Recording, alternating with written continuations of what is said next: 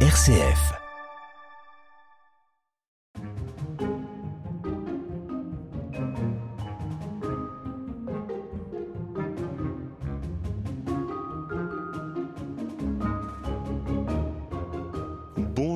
Toutes et à tous. Aujourd'hui, avec nos deux stagiaires à la rédaction de RCF Reims-Ardennes, Élise et Lucie, on vous emmène dans cette émission Radio Guidage à travers les Ardennes françaises et les Ardennes belges.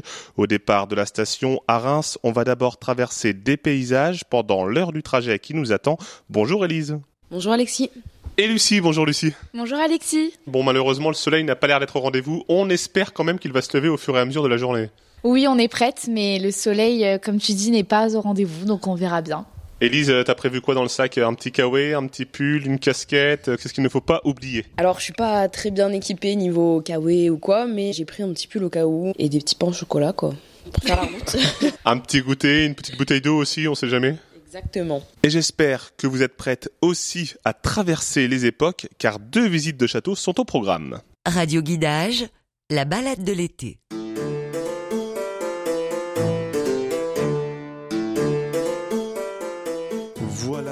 Plonge dans l'ambiance médiévale. On va d'abord se rendre au château de Bouillon, une petite ville d'un peu plus de 5000 habitants au sud de la Belgique, à la limite de la frontière avec la France, en voiture.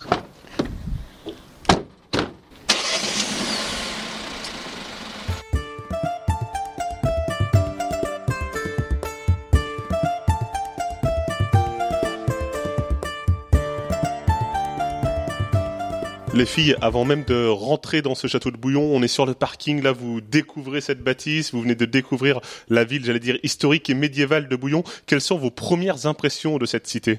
Le château est assez impressionnant et on a hâte euh, de découvrir ses entrailles. Comme a dit Élise, là on a un magnifique château qui se dresse devant nous, donc on a hâte de le découvrir. Avant de retrouver notre guide Alain, au guichet du château fort, nous sommes accueillis par Manon qui nous explique ce que comprend le ticket d'entrée. En fait, on vend le ticket qui est le bouillon City Pass dans la période hivernale.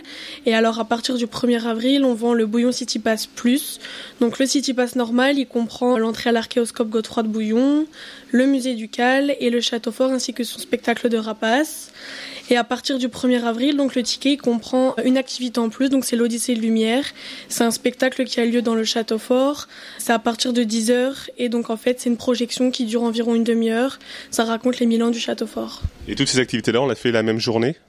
Non, c'est pas obligé de faire tout la même journée. Donc en fait, le ticket, vous pouvez l'utiliser un jour, deux jours, même l'année prochaine, vous pouvez revenir faire le reste. Et l'Odyssée de Lumière, donc c'est du 1er avril au 11 novembre généralement. Et alors c'est pas nominatif. Donc s'il y a une activité que vous voulez pas faire, ben, vous pouvez la donner à quelqu'un. Vous l'avez compris, Bouillon regorge de richesses, les précisions d'Alain. Le château est une énorme pierre dans le jardin de Bouillon. On ne respire que par le château. Mais il faut savoir, la ville de Bouillon elle-même a une histoire extraordinaire. Nous avons eu les imprimeurs. Les encyclopédistes ont été chassés de France. Et pour euh, imprimer ces encyclopédies, l'Église chrétienne ne voyait pas ça d'un bon œil, ces gens comme Pierre Rousseau sont venus à Bouillon. Et donc, en bas, nous avons tout un tas d'histoires, notamment liées aux imprimeurs, mais aussi aux Turènes. On a des bâtiments classés dans la ville et mon épouse et moi-même d'ailleurs avons retravaillé la visite de la ville de Bouillon et c'est presque confidentiel quoi. On en fait publicité et on accroche quelques groupes mais 148 000 visiteurs voient le château mais ne voient pas le patrimoine incroyable et l'histoire incroyable qu'il y a dans la ville de Bouillon. Alors on a la chance, mon épouse et moi, d'avoir quelques groupes par année, mais bien loin du compte des 148 000 visiteurs du château. Mais il faut savoir, et je profite de votre micro pour dire, une journée à Bouillon, oui, très facilement. Une journée très facile avec le château en matinée, la visite de la ville l'après-midi, et si on veut faire le mapping, c'est le soir, et si on veut faire la visite en nocturne, on choisit encore une autre journée, parce que de toute façon, en dehors de Bouillon, il y a mille attractions. On est dans les Ardennes, il y a de la rando, il y a d'autres villages qui sont fabuleux, il y a d'autres activités vraiment. Il faut aller sur Internet, on a tout sur Internet maintenant, donc on n'a pas d'excuses. Je connais des gens qui viennent passer 7, 15 jours à Bouillon, ce qui n'était pas forcément le cas avant. On venait visiter le château, tourisme d'un jour ou de deux jours, et on s'en allait. Maintenant, on peut pertinemment passer 15 jours. Surtout, les gens ont redécouvert ça pendant le Covid où les frontières étaient fermées. Et là, les gens étaient obligés de venir chez nous. Et là, ils se sont dit, mais mon Dieu, quelles infrastructures, quel accueil, quel patrimoine. Ils ont redécouvert tout ça et on en a gardé pas mal. Sauf que l'année d'après le Covid, il a plu beaucoup, donc euh, voilà. Parfois le soleil est absent, mais le réchauffement climatique aidant, croyez-moi, on a des belles saisons ensoleillées. Ça peut encore arriver qu'on a un petit dérapage, mais 15 jours à Bouillon, ça vaut 15 jours à Saint-Tropez. Et il y a un château en plus, donc voilà. Nous, justement, c'est sur ce château dont les premières fortifications sont datées du 8e siècle que l'on se concentre. Et lorsque nous sommes avec Alain et que l'on observe bien, il est habillé en croisée. Explication. Cette croix a flotté sur les remparts de Jérusalem lorsque les croisés, parce que c'est ainsi qu'on les appelait, ont gagné la première croisade. Et la croix de Jérusalem est censée représenter les cinq blessures de Jésus-Christ, le Fils de Dieu dans la religion chrétienne, qui a été justement crucifié en l'an 33 à Jérusalem. Les cinq croix représentent ces cinq blessures. Le clou dans la main gauche, le clou dans la main droite, le clou qui a laissé des traces dans le pied gauche et pied droit, et la lance du soldat romain pour achever Jésus sur la croix. Désormais, avec ces quelques bases historiques, que la visite commence. Au Moyen Âge, il y avait 50 000 châteaux. Vous imaginez ça? 50 000 châteaux? Ils étaient tous distants d'une journée de cheval. Dans votre région, il y a des châteaux. Oui, parce qu'il en reste 3 000 environ de châteaux. Et figurez-vous que les 3 000 châteaux qui restent, ils sont pour la plupart bizarrement concentrés sur le petit territoire de la Belgique. Avant, ils s'étendaient euh, dans toute l'Europe, mais ils ont eu des destins différents. Il y en a heureux châteaux qui ont été privatisés, donc ceux-là, bah, ils n'ont plus aucun intérêt historique évidemment, parce qu'on les a modernisés. On y a parfois même mis le chauffage. Donc ça n'a plus aucun intérêt. Puis en plus, on ne peut pas les visiter puisqu'ils sont privés.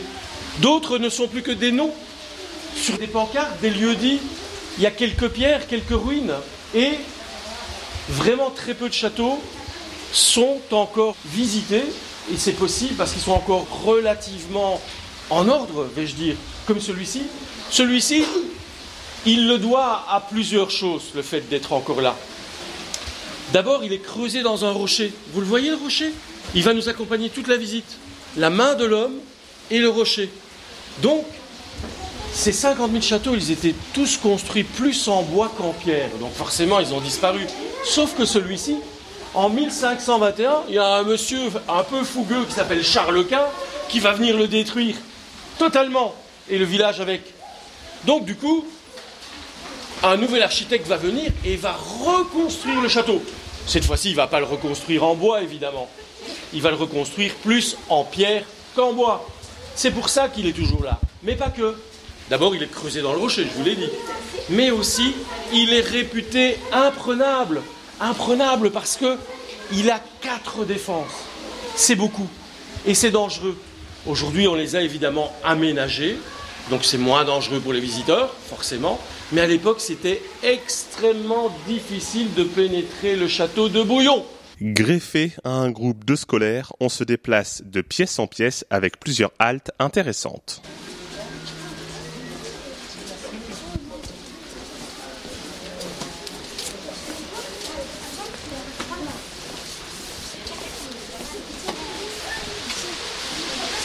On a de la chance aujourd'hui, il pleut. Alors quand je viens faire visiter le puits du château, ben il pleut pas tous les jours, hein, surtout ces temps-ci, et on entend l'eau hein, qui coule dans le puits. Alors effectivement, ce puits, il existe depuis le départ du château. Il a très certainement servi d'abord à amener les matériaux ici pour construire le château. Et puis lorsqu'on avait fini de faire le château, eh bien, on a creusé le puits jusqu'à la rivière. Vous avez vu la rivière en arrivant?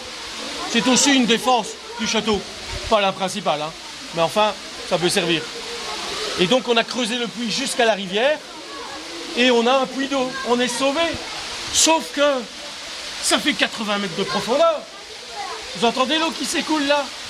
Il faut quand même la tirer de là, 80 mètres de profond. Écoutez l'écho.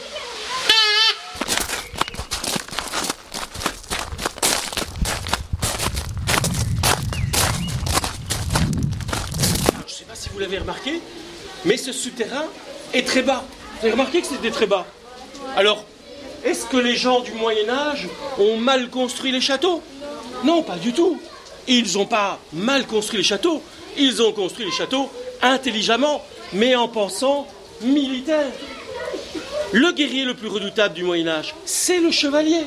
Son épée peut peser jusqu'à 2, 3, 4 kilos.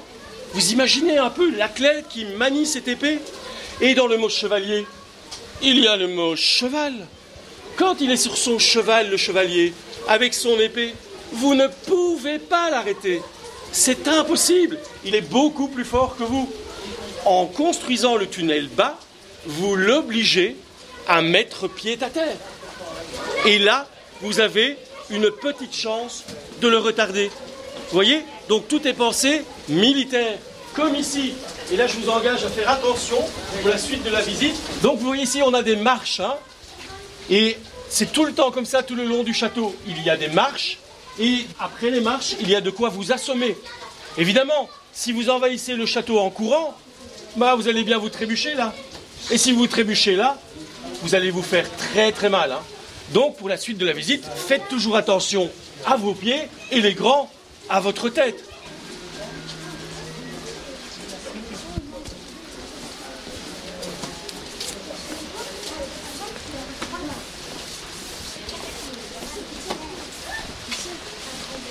C'était un atelier ici. On réparait les armes à feu. Donc c'est un peu plus récent. Mais on en a fait une salle de torture. Parce qu'on associe, malheureusement, la torture au Moyen Âge. Petit rappel peut-être, qui commande la société au Moyen Âge? Les seigneurs, les nobles et l'Église chrétienne. À l'époque, elle est la seule, l'Église chrétienne, et elle entend bien le rester. Sauf que fin 12e, début 13e siècle, il y a déjà beaucoup de gens qui savent lire. Et il n'y a pas beaucoup de livres. Il y en a un qui s'appelle la Bible. C'est la parole de l'Église chrétienne. Et ceux qui l'ont lu, bah, ils remettent un petit peu en cause ce qui est marqué dans la Bible. Oh, ils disent, moi, vous savez, quelqu'un qui marche sur les eaux, moi, je n'y crois pas trop, ou qui change l'eau en vin, ça me paraît bizarre. Ça, l'Église, elle n'aime pas du tout hein, qu'on la contredise. Donc, tout qui va contester la parole de l'Église, cette Église va s'intéresser à cette personne. S'intéresser comment Elle va faire une enquête sur cette personne. On dit en espagnol une inquesta l'inquisition. Rien que ce mot, ça fait trembler à l'époque.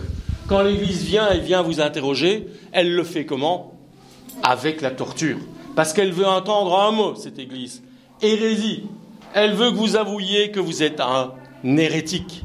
Quand vous êtes sur l'échelle là, qu'on vous a noué les poignets et les chevilles, et que grâce à une corde et une poulie, on vous étire sur l'échelle, après dix minutes, vous avouez tout ce qu'on veut vous faire avouer. Entre deux averses, on peut aussi voir les parties extérieures du château. Il faut que cette route soit sécurisée. Voilà ce que fait le château de Bouillon ici. Aujourd'hui, évidemment, c'est une attraction touristique. Hein. Alors quand j'ai monté la garde pendant 4 heures, je suis fatigué. Si mon chef n'est pas là, je m'assois. Regardez, ils ont creusé un siège dans le rocher. Ils sont malins, les gens du Moyen Âge. Et je m'assois. Ouf, ça fait du bien. Hein. On se repose, non? Et je peux continuer à surveiller ma route et mon château. S'il pleut, comme aujourd'hui. Ils ont creusé un tunnel dans le rocher. Et regardez, il y a une ouverture là. Et par l'ouverture, le soldat peut continuer à monter la garde. Ça paraît puéril, hein mais quand il fait moins 40, qu'il n'y a pas le rocher, pardon, qu'il n'y a pas le mur, vous imaginez ici monter la garde avec un vent glacé? Eh bien, ils sont contents hein, d'aller dans le tunnel et d'observer par ce petit trou si tout se passe bien autour du château. Il y a une légende à ce siège, on l'appelle le siège de Godefroy de Bouillon. Et pour découvrir la légende, on vous invite à faire la visite du château de Bouillon. Mais pour nous, la suite de notre journée, c'est au château fort de Sedan que ça se passe. Alors avant de partir, on interroge tout de même Alain sur ce qui relie réellement l'histoire des deux châteaux. Ah, historiquement, c'est la famille Lamarck euh, qui relie les deux sites. Il faut savoir que ce château est six propriétaires différents et que un de ses propriétaires, bizarrement, euh, les princes évêques de Liège, qui l'ont gardé 500 ans, alors qu'il le gérait de très loin. Liège est à plus d'une journée de cheval d'ici, croyez-moi. Enfin, je l'ai jamais fait, hein, je plaisante. On le fait en train, ça va plus vite. Mais les Liégeois, les princes évêques, en avaient marre de venir un peu faire la police chaque fois que le château était mis en faiblesse, on va le dire comme ça. Et donc, ils ont pris les services d'un gérant à l'époque, et les gérants, il est tout près, 35 000 mètres carrés de magnifique château au Sedan. avec la famille Lamarck, et donc ils les ont mis comme gérants. Sauf que l'appétit vient en mangeant, n'est-ce pas Au Moyen Âge et encore aujourd'hui, je ne vous le cache pas, l'homme est un loup pour l'homme, et donc les Lamarck ont fini par mettre la main sur les pierres du château et surtout sur le titre de duc. Hein. Le titre de duc, c'est pas n'importe quoi. Un duc a les mêmes pouvoirs qu'un roi, donc vous imaginez un peu mettre la main sur euh, les pouvoirs régaliens d'un duc, euh, donc les mêmes pouvoirs que Louis XIV, somme toute. Voilà, les Lamarck n'ont pas hésité une seconde, donc euh, ils furent un des propriétaires, avec un petit peu d'usurpation, du château de Bouillon. Mais enfin, aujourd'hui, on a de très bons rapports avec le château de Sedan. Hein. Voilà, on a baissé les armes depuis le Moyen Âge, il n'y a pas de souci. On collabore plus qu'on ne s'ignore. Pendant un temps, j'avais entendu parler qu'il y avait une galerie qui reliait les deux domaines, qui aurait existé, légende, réalité. Des légendes, il y en a beaucoup, et comme je l'ai dit durant la visite précédente, et comme je le dis dans beaucoup de visites, les écrits du Xe siècle, évidemment, sont très peu nombreux. Pour la majorité, voire pour la totalité d'entre eux, c'est une réécriture de l'histoire a posteriori, par des gens parfois orientés, on pense tout de suite aux ecclésiastiques, mais il y en a d'autres. Et donc, ce qui est écrit au Xe siècle est souvent emprunt de fausses histoires et de légendes. Il n'y a pas de souterrain. On n'est pas en Colombie non plus. Hein. Entre Sedan et Bouillon, ça se saurait. Ce qui fait peut-être naître la légende, c'est qu'il y a deux souterrains. Il y en a un qui est bouché et un qui est visité dans le château de Bouillon. Donc peut-être que celui qui est bouché a généré la légende. Mais non, il n'y a rien de cela. Il y a beaucoup de choses qui circulent sur le Moyen Âge que nous avons dans la tête, de par les romanciers du 19e siècle ou de par nos amis américains qui font beaucoup de films sur le Moyen Âge et qui n'ont eux-mêmes jamais possédé un château du Moyen Âge. Donc forcément, ils nous ont resservi notre culture à leur sauce. Donc ça génère dans l'esprit de nos enfants et dans les nôtres des choses un petit peu bah, légendaires, pour être gentil. Voilà. Et concernant cette galerie dont on parle beaucoup, mais qui n'existerait finalement pas, même son de cloche du côté de Manon, la guide qui nous accueille du côté du château fort de Sedan. C'est un mythe puisque en fait, donc le mythe c'est qu'il y a un tunnel, un passage qui relie le château de Sedan au château de Bouillon. Sauf que techniquement c'est impossible, surtout au Moyen Âge. Le château de Bouillon est assez haut sur un promontoire rocheux et il est assez loin. Donc les personnes du Moyen Âge ne se seraient pas embêtées à creuser un tunnel si compliqué pour relier les deux châteaux et ça n'avait finalement pas grand intérêt. Mais par contre, les deux châteaux sont reliés par l'histoire et notamment par la famille Lamarck, c'est ça? Tout à fait puisque quand on était prince ou princesse du château de Sedan, on l'était aussi pour Bouillon. Donc la famille occupait symboliquement les deux châteaux. Mais avant d'entamer une nouvelle visite, on fait un bilan de la première. C'était au château de Bouillon donc, avec nos stagiaires qui sont toujours là. Ça t'a plu Élise? Pourquoi pas emmener mes amis ou ma famille pour le revisiter? Lucie, tes impressions sur cette visite du château de Bouillon, qu'est-ce qui t'a plu? Franchement, c'était un magnifique château. J'ai beaucoup aimé le guide. Il nous a emmenés dans presque toutes les pièces du château. Donc franchement, c'était top. Et c'est une chose que tu devrais bien refaire avec euh, tes frangines, par exemple? Oui, exactement. Mes sœurs adorent euh, les châteaux, donc euh, ça pourrait être top aussi. On se retrouve là cette fois face au château fort de Sedan et on découvre également cette ville. Élise, tu connaissais déjà Sedan avant qu'on y soit là à l'instant? Alors j'étais déjà venue avec ma famille. Après j'avais pas été dans le château, j'avais juste euh, vu la bâtisse. Donc là ça va être plutôt sympa de découvrir du coup l'intérieur de ce château.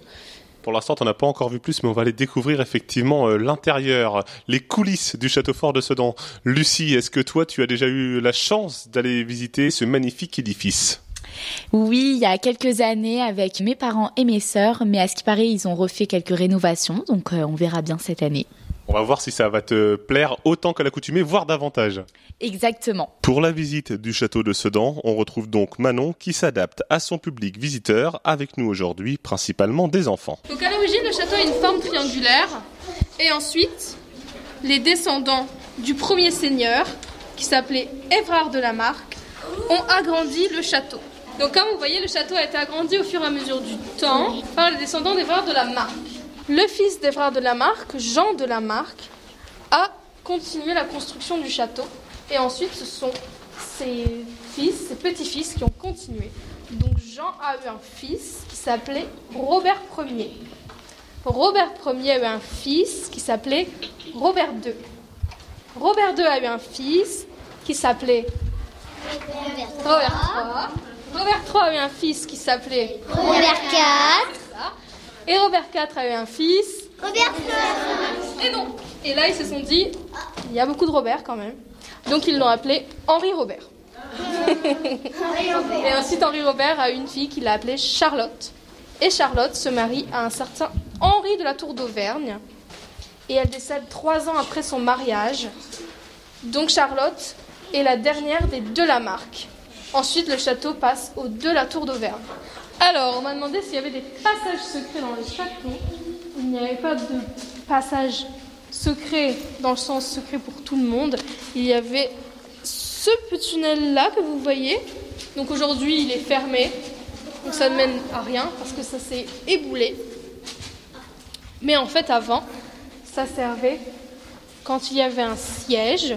Donc quand le château était attaqué, on pouvait faire partir des personnes par ici, des messagers, qui venaient adresser des messages aux ennemis qui se trouvaient à l'extérieur. Et on pouvait aussi avoir une communication avec l'extérieur. Donc c'était pas secret parce que les personnes du château savaient que ça existait. Mais voilà, c'est un passage qui permettait de garder la communication lorsqu'on était entouré par l'ennemi. Et en ce jour de pluie, au moment de la visite, impossible de ne pas parler des douves lorsque Manon évoque les stratégies de défense. Après le deuxième mur, ici, on a les douves qui sont remplies d'eau. Donc c'était très difficile pour les ennemis de venir attaquer le château, puisqu'ils devaient d'abord traverser les douves, et pour nager avec une armure, c'était très compliqué. Ensuite, ils devaient grimper le premier mur qui faisait 12 mètres de haut, traverser la terrasse, monter le deuxième mur qui faisait 12 mètres de haut, et tout ça en évitant les canons, les projectiles, les flèches. Donc c'était très très compliqué d'attaquer le château. Et du coup, le château de Sedan n'a jamais été attaqué. Alors un certain Charles Quint a essayé, et quand il a vu les défenses du château, il s'est reporté sur une autre ville, sur la ville de Mézières. Une visite que l'on vous fait vivre en accéléré, mais qui plaît à nos stagiaires. C'était différent de celui qu'on a vu ce matin. Euh, on a vu quelques pièces du château, donc voilà. Ok, Lucie, qu'est-ce qu'on a pensé de ce château de Sedan? Le château était magnifique malgré la pluie. La guide était plutôt bien, c'était cool. On en a beaucoup appris sur ce château, donc j'ai bien aimé. Au début de l'été, vous pouviez même voter pour élire le château fort de Sedan comme monument préféré des Français, un lieu à découvrir absolument, mis en valeur tout au long de l'année et plus particulièrement pendant cette période estivale. Rencontre avec la responsable communication du château fort de Sedan, Audrey Tillois. On a un nouveau gestionnaire depuis euh, juin 2020 et là c'est vrai que depuis on a de nombreux projets de nouveautés, de restauration. On refait le parcours de visite. Euh, donc là, on a fait la deuxième phase cette année et on fera la troisième phase en 2024 et on fêtera en même temps les 600 ans du château puisqu'en 1424 on fêtera euh, voilà le 1424 euh, les premières fortifications donc 2024 600 ans du château. Donc il y a plein de choses qui vont se préparer autour de cette date anniversaire et on développe effectivement plein de choses au château. On a ouvert un escape game, on a refait la taverne du château, la boutique, les extérieurs aussi, on réaménage beaucoup et on se félicite d'avoir passé la barre des 100 000 visiteurs euh, en 2022. C'était vraiment un record, donc on est vraiment content et on continue dans nos projets euh, toujours plus de développement et en tout cas d'immersion pour le public euh, au château. Alors vous l'avez dit, 2024 c'est une année tout à fait particulière. Vous venez aussi Audrey de souligner un événement les fêtes médiévales, ça se passe généralement au mois de mai chaque année. C'est vraiment l'événement qui rassemble, j'allais dire, qui fédère autour du château fort de Sedan et qui fédère bien plus que la ville. C'est le département, la région, les pays frontaliers. C'est vraiment l'événement de l'année. Ah oui, alors le festival médiéval, c'est vrai que c'est un événement majeur euh, bah, de la ville de Sedan, mais aussi du département des Ardennes et bien au-delà. Aussi dans le milieu des fêtes médiévales, on est quand même dans les plus grosses fêtes de France et on est quand même euh, maintenant euh, bien connu. On a fêté la 26e édition cette année avec de nouveau une fréquentation record puisqu'on a accueilli 21 1500 visiteurs sur le week-end. Donc c'était déjà un record en 2022 après deux années d'annulation suite Covid. Et là cette année, on a de nouveau franchi encore un palier euh, sur le festival. Donc on est vraiment heureux de ça et c'est un peu aussi l'événement fort de l'année qui marque aussi le début de la saison touristique. C'est vrai qu'à la base le festival avait été créé pour ça, pour lancer la saison touristique en mai. Et là c'est vrai que c'est toujours le rendez-vous euh, attendu euh, par de nombreux visiteurs, qu'ils soient sudanais ou même maintenant au-delà des frontières. Je le disais tout à l'heure, beaucoup de Belges maintenant et même de clientèle étrangère qui viennent profiter du festival. Alors on prend un petit peu d'avance sur l'année 2024 parce qu'on imagine qu'on est déjà dans les préparatifs de cette année particulière par rapport à l'anniversaire que vous évoquiez et par rapport aux fêtes médiévales, ce qu'elles représentent comme vous venez de le dire. Certainement que ça va être une année davantage spectaculaire parce que comme c'est une année anniversaire, on va essayer de faire les choses peut-être différemment. Il y a des surprises qui se trament. Je ne sais pas ce que vous avez le droit de dire ou non, mais on essaye quand même de savoir. Non, tout à fait. Non, mais après, effectivement, on réfléchit déjà pour le, festival 2024. On sait qu'on lui donnera un peu plus d'ampleur, ou en tout cas, pour être en lien avec les 600 ans du château. On réfléchit peut-être à un jour en plus ou une programmation forcément plus dense, peut-être que sur un week-end, mais avec plus d'animation, avec vraiment des temps forts. Mais c'est sûr que le festival médiéval de 2024 sera forcément une édition particulière. Pour l'instant, Audrey Tillois, on est à l'été 2023. Alors, les fêtes médiévales, elles sont passées cette année. Pourtant, si l'on vient visiter le château fort de Sedan, il y a quand même de très belles activités à faire, de très belles choses qui sont proposées tout au long de l'été. On fait un petit panorama avec vous. Alors panorama, effectivement, on aura encore une fois un programme très dense cet été. Donc bah, tout d'abord le château ouvert pour les visites euh, tous les jours hein, pendant tout l'été. On aura des visites soit libres, des visites aussi guidées tous les jours. On propose aux visiteurs de partir en visite accompagnés d'un guide et on aura aussi des visites nocturnes au flambeau tous les samedis soirs. Et ces visites nocturnes sera vraiment euh, de la balade comptée. On part en visite avec un guide costumé. Ce sera des personnages et ils vont incarner des personnages historiques de l'histoire du château différents à chaque fois et les personnages euh, ils vont faire vraiment immerger le public encore une fois dans les grands temps forts de l'histoire du château en fonction des personnages qui seront incarnés par euh, nos guides. On retrouve le spectacle de chevalerie, hein, évidemment, depuis euh, de nombreuses années maintenant, avec une nouvelle compagnie cette année, Unicorn Légende, qui vient de Dunkerque, et donc qui seront avec nous tout l'été aussi pour des spectacles euh, tous les jours, trois fois par jour. Alors ce qui est intéressant cette année, c'est qu'on a un spectacle différent le matin et l'après-midi, ce qui peut permettre aussi de faire les deux, puisqu'on a un spectacle le matin où on est sur des écuyers où là on va prendre des enfants dans le public pour constituer la garde du Seigneur et les entraîner pour être chevaliers. Et l'après-midi, on enchaîne avec un autre spectacle qui relie celui du matin avec vraiment du combat avec la rivalité entre les deux seigneurs. Et la nouveauté aussi du spectacle de chevalerie cette année, c'est qu'il sera en nocturne également. Donc les vendredis soirs, il y aura un spectacle de chevalerie en nocturne qui sera agrémenté de feu et de pyrotechnie. Donc ce sera aussi euh, tous les vendredis. Donc euh, voilà, encore de la nouveauté et aussi dans le parcours de visite parce que je parlais des visites tout à l'heure, mais dans le parcours de visite du château. Toute la journée, on aura des personnages costumés qui déambuleront dans différentes pièces et donc les visiteurs pourront au gré de la visite euh, rencontrer euh, des personnages euh, pendant la journée et se prendre en photo avec, leur poser des questions. Voilà, ce sera toujours plus d'immersion en tout cas dans le château et on aura nos animations en plus qui complètent la visite, le tir au trébuchet. Donc là, on invite les visiteurs à venir essayer le trébuchet. On explique aussi les techniques de défense à l'époque du Moyen Âge et une autre animation qui est le camp du Seigneur où on reconstitue un camp médiéval sur une des terrasses du bastion. Et là, on fait une présentation de l'armement et de l'équipement du chevalier à l'époque, avec euh, la possibilité pour les visiteurs, les enfants également, d'essayer des armures, de peser les codes de mailles, de se rendre compte aussi de, à l'époque, quand on partait en guerre, quand on s'équipait, euh, comment on se préparait et qu'est-ce qu'on portait. Donc, euh, c'est des animations qu'on propose depuis deux ans et qui fonctionnent vraiment bien. Les informations pratico-pratiques, on vous retrouve où, Audrey? Le site internet, hein, www.château-fort-sedan.fr. Les réseaux sociaux, on est sur Facebook, on est sur Instagram, on est sur Twitter. On est vraiment présent partout, donc on retrouve les informations de toutes nos animations vraiment facilement. Merci beaucoup, Audrey Tillois, et puis bel été au Château de Sedan. Merci à vous aussi. L'été n'est pas terminé, et même si vous prenez vos vacances en décalé, Ardennes françaises et Ardennes belges regorgent de richesses avec à Sedan et à Bouillon deux châteaux exceptionnels à découvrir. Et si vous n'avez pas le temps d'y aller, j'ai un secret, ils sont ouverts tout au long de l'année. Pour sûr, comme nos stagiaires, vous passerez au moins une belle journée. C'est là-dessus que se referme cette émission Radio Guidage aujourd'hui. À très bientôt en 2023 ou à travers les époques.